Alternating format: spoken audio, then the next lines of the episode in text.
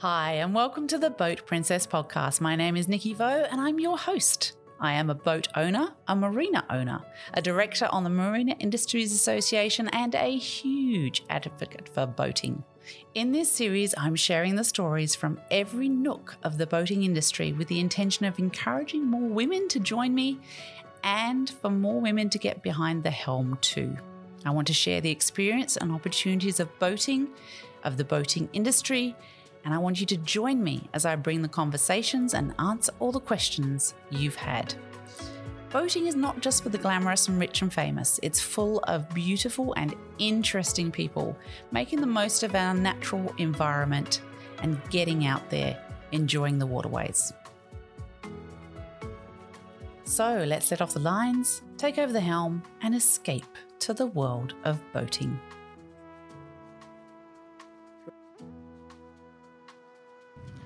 So, hi everyone, we're at the final day of Sanctuary Cove Boat Show.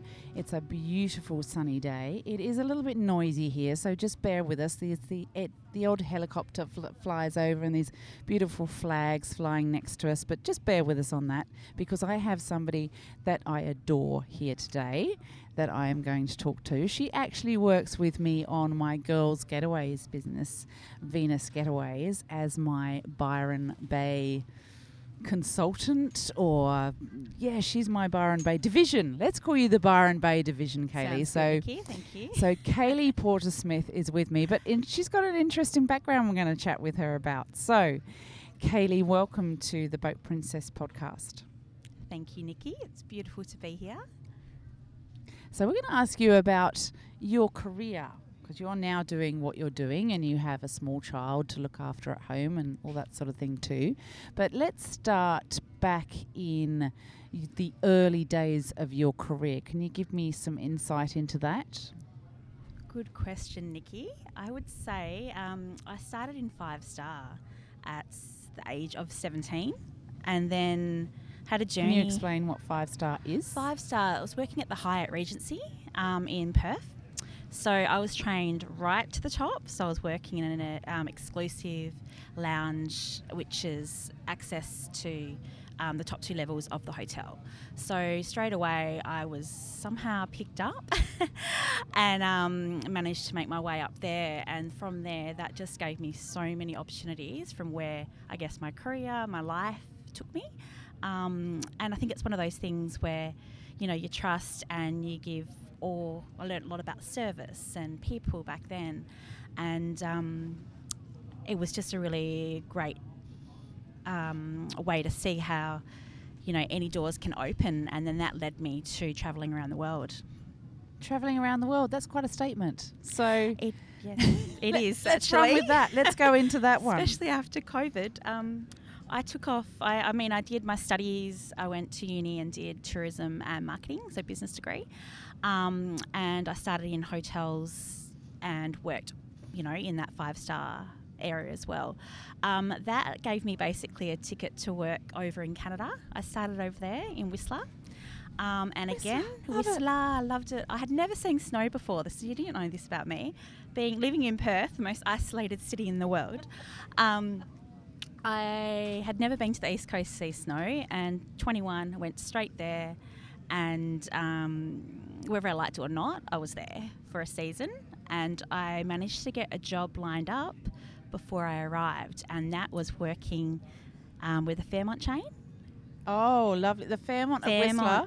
At Whistler. Oh, that's my best friend's favourite hotel in the world. Isn't it gorgeous? Mm. And Lake Louise, and the best thing is once we were in Staffies, we could stay anywhere for $60 Oh! a night in Canada. The advantages of the hospitality industry, folks. Absolutely. And there I went straight to the top again um, and worked in the equivalent to the Regency Club at the Hyatt. So I had that training background behind me. Um, so amazing views of the mountain. I wasn't downstairs in the cafes, I was up the top. So um, uh, same thing doing uh, like the breakfast service and evening drinks and canapes and hostessing. So that was, I was 22 then. Wow. And then from there, you went into the boating world, didn't you? Well, I went over to London, and that was kind of the journey back then. Yeah. Um, Canada to London, or yeah, I went from London to Canada. I went over to London and I got into my background was like event management. Um, got into the corporate world and I did that for about 18 months. And then I'm like, I'm kind of over this um, city scene and I love the ocean. So I decided to literally pack up my bag again, a backpack on me, and I headed straight to Antibes in um, France. That's a beautiful part of the world. That's and what did you find in. Antibes? Antibes. So I literally arrived. Um, oh, before this, I have to add, I had some insight from an Australian captain working over in. Um, had been working in the Mediterranean for quite a quite a few years. He gave me a few tips. He said, before you arrive, make sure you've done your S2W13, if I can remember, recall that correctly. So um, before I left London, I'd gone and studied for two weeks and did my training. So I had that certificate behind me, and plus my five star, and I went to Antibes with a backpack. Um, I got there, and the morale was quite low actually. I just arrived after a lot of the yachts had recruited. Um, and I had a lot of Australians around and people around going, You're not going to get anything. Went, Okay, we'll see. I'm here for a reason. Um, I, within 10 days, basically, cut the short, long story short, I had a, uh, a job as a stewardess on a 50 metre motor yacht. Um, Just a 50 metre. just a 50 straight in. And um, they said, first thing they said to me in the interview, are you starstruck? Do you get starstruck? I'm like, oh, I don't really know. I'm 20, you know, 23. Um, and I, so basically we had um, Rod Stewart. He was our first guest. And I went straight in. Rod Stewart, and he was getting married to Penny Lancaster. so, um, quite an amazing story. I just went straight in, not knowing anything. Um, pretty amazing, actually. And I just, I just had to trust, and I knew what I had behind me, and a whole new industry. But yeah, it was an incredible six months. So, oh, look at that. That's the boating industry right there, the background. so, so, um, so um, I'm hearing some determination there, Kaylie. You Yes. you had some people say to you, "Oh no, don't bother. You want you're not going to get a job." And you said, "No, actually, I'm here and I'm determined to do something." So that's a character stre- uh, strength that you have. Where do you think that character strength has developed in you? Is it somebody in your life that's given you that determination? Great question, Nikki. Um, I I have to say a lot has come from my family background. My dad's probably been a bit of a risk taker when it comes to business. Um, so I've always kind of had his back no matter what. Um, and he's always, I've be deep here, I've always been his butterfly. so Love that. that's, yeah. So no matter what, even my age now, I'm in my late, late 30s. Um, I'm still always be his butterfly, and he's just given me that, uh, you know, to follow your dreams. And I did. I, it was actually scary to leave early 20s from Perth from that isolation. Did it on my own, and I get learnt a lot about myself in those early years. So, um, and then I slipped back to life in Australia, of course, but it was those years, I think, myself as well, that um, the strength came from within too. growing up in Perth is a pretty remote space to grow up in, so um, that gives you a certain, I, I guess, sheltered view of life. So going over to Europe like that as a young woman, that was that was a pretty ballsy move on your part. Um, and do you think you really grew up in that period of time? Second part, definitely yes. Um, I, I, I can still remember exactly how I was feeling in certain points where I could have been completely terrified, going, "All I've got right now is myself and this moment. I have no idea what's in front of me." Like sitting with a backpack on my back, or leaving all my beautiful friends from nine months in Whistler, going, I'm following my journey, I'm going to London, I'm being caught, I'm doing that. Um, sitting on the Greyhound buses and then going off on my own on my own journey. And that was all pretty much before social media. Yeah, and it, and even were mobile phones a regular thing at that time or not? I have to say, it was actually Hotmail. you know, Hotmail account. I still got that.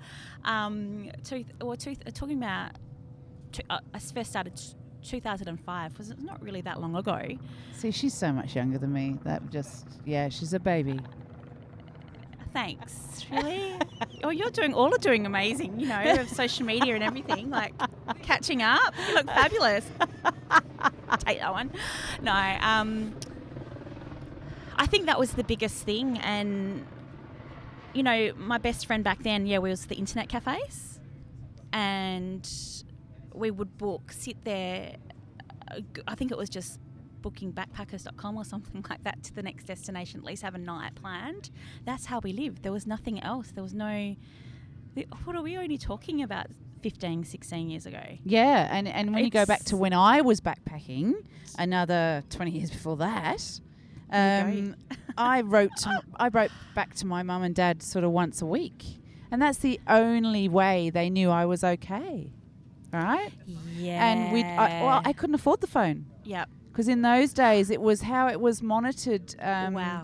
It was that you pay for X amount of time to ring England from Australia, and it was really expensive. So a backpacker, you couldn't afford to phone mum and dad, and you were at different places, so they couldn't phone you either.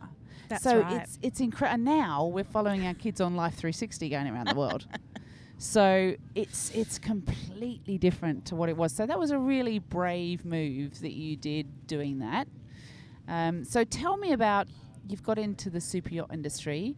You're a stew on, and we call them stews. I know that Oh, sounds know. Terrible. I guess I was, yeah. Yeah, um, it's I don't like that term Um, stews, but it, it is used Yeah. um, on a super yacht. Um, can you tell us a little about a, a day in the life of Hmm. working on a super yacht? Good Can question. you think back that far? I can, I can. It's so f- it's still quite fresh actually. I can remember um, a lot. um, so basically, a, stewardess, your role is um, there's three divisions within the boat, and the stewardesses take care of the whole interiors of the yacht. Whereas the say the males, the typical scenario, they work on the exteriors. So that's your deckhands, um, and it goes all the way up to your first officer and uh, your captain. So there's very much a hierarchy in the interiors in your stewardess. Um, there's head stew, depending on the side of the size of the yacht. Um, there was th- there was a second stew and then two juniors. I was a junior. I went straight in as that. Um, so we were had, we were responsible for laundry, cabins, and service. Um, so we were basically, I'm going to say this, we we're the, probably the most highest paid toilet cleaners. You get told it's cold to do that cabins. Um, there's laundry, and I thought I wouldn't like laundry, but I actually started to enjoy laundry because I had that time, that solitude to myself. It's quite therapeutic doing laundry, isn't it? It's incredible. Like co- next to the coffee machine, down in the crew mess, we call it the crew mess, crew quarters. You don't have to face people and like your head stew or you know demands or it was it was especially if you had a few drinks the night before, but not of course not in charter. Of course Um, not. No. So uh, yeah, so I guess it was a rotation for us. Um, cabins, and we'd all quite interesting. We wear walkie-talkies as well, so that was our communication. So we were basically the ghosts, let's say the fairies, however you want to say it, behind. So no guest could really, we would get told, could not see us. So we couldn't, being in that junior role, we weren't able to talk to guests. Um, we couldn't ask questions, but if they spoke to us, we'd respond. That's how we were actually trained. Um, And when did your day sort of start and finish? so if we were on service, so I didn't get service, so we had to kind of prove ourselves before we would go into service. You'd wake up um, breakfast early, set up breakfast, so that would be like 6 a.m. potentially to have it all ready for 7 a.m. Um, and we, when you're on the service shift, you wouldn't go to sleep until the last guest went to sleep. So it could be quite into the earlier hours of the morning. Um, you have a break, but during that break, you just want to sleep. And So do you hard. have do you do five days, six days, seven days? How does that work? Uh, it depends on charters. Um, so that's the busiest time. So we wouldn't have a break. We we would be rotated in our shifts. Would it be laundry, cabins, or service? Um, so sometimes we might have two week charters. We could have a five day or seven days. But because we were in the Mediterranean, we would go for fairly big journeys, so anywhere probably between 10 to 14 days. Um, and we were just we were just on. But the beauty of that though is, um, of course, we had our time off afterwards. And when we would have time off in these amazing places like Saint Tropez, that's what I loved about the yachting industry. Um, when you weren't doing service, more the interiors, you would be able to go off and be in Saint Tropez or um, uh, Capri and have a few hours to yourself. And I loved that because I was just, no one knew me. I could just really be and explore these incredible places that I wouldn't be able to do as, let's say, a young traveller. Can you share with me some important qualities you need you think you need to have if you're going to work on a super yacht? Um, I think definitely that determination, um, that strength, that willingness to, uh, you know, I say do the hard work. It is hard work, it's long hours, but you also get the rewards of amazing travel. Um, living on the ocean, that's what I was sharing earlier today at the boat show. Like, I just loved that was my sea change from the city, living on that you know, being waking up with the ocean around you, and when you have those moments to yourself, you're like, wow, this this is amazing. Australians are um, very egalitarian, and being on a super yacht is a very the crew of the crew and the guests are the guests is a very distinct division between the two. Did you have any problems adjusting to that whole approach as an Australian? Yes and no. Um, I think from my five star training, I kind of was exposed to that at a young age, so it really helped me to deal with that. Um, what I loved though about depend it comes down to people of the day. Um, there was some amazing guests on board and they wanted to connect like Rod Stewart like we went to have a photo at the end and I was the first one to kind of take my order and stand there ready to have the photo. He came back and he stood right behind me the whole time making jokes. I couldn't I couldn't laugh. I couldn't really talk.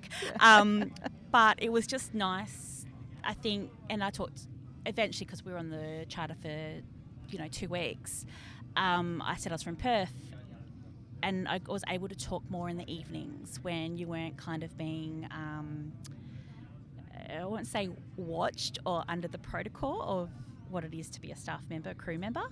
Um, so you know, you take it, and there were some amazing friends I got to say that I've met in the industry, and the crew. We had each other's back, so that was really special. That's nice. Um, so it's not like all like below decks.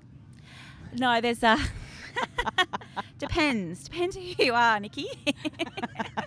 Definitely depends. I, I think I was a little, quite humble, a little bit naive, but also still um, had grown within myself a lot. So it, it comes down to different people that you work with. You can trust some people, and some others you can't trust Yeah. as much Yeah. and that's how friend you know friendships grow. So I feel like there was still a very loyal um, connection to people, and I loved that. Yeah. Um, it was just long hours. Just for those listening, that boat toot at boat show, that means they've just sold a boat. So you need to know that. And then at the end of show, I don't know if we'll be here for the end of show, but uh, at the end of show, we we do all of them. So it's a really good uh, moment at boat show when boat show ends to it. They do all the the hooters across the boats. Yeah. um, so I'm just going to finish up with thank you, Kaylie, for bringing coming to see us down Thank at Boat Show because Kaylie oh, lives at Byron Bay and um, she is our Byron Bay division for Venus Getaways and she is bringing all of those beautiful five star skills to our getaways with her care and her attention and those brilliant organisational skills we have and we're really grateful for that. But most of all, she's a very beautiful soul and it's lovely to know her and to have her in our world. So Thank you, Kayla Porter Smith. It's been lovely to see you. Thank you, Nikki. I can't really say much back to that. It was incredible. oh my gosh, you had a tear there. That's a lot, to, a lot of comments, um, compliments to take. Thank you. Um, pleasure being here, and I'm just so grateful to be here um, amongst beautiful women. And yeah, I had not, didn't really know what to expect today, so this has just been incredible, and I'm so grateful to be connecting back to the yachting industry too. Awesome. Thanks, Kaylie. This is the Boat Princess out. I'll see you on the water soon.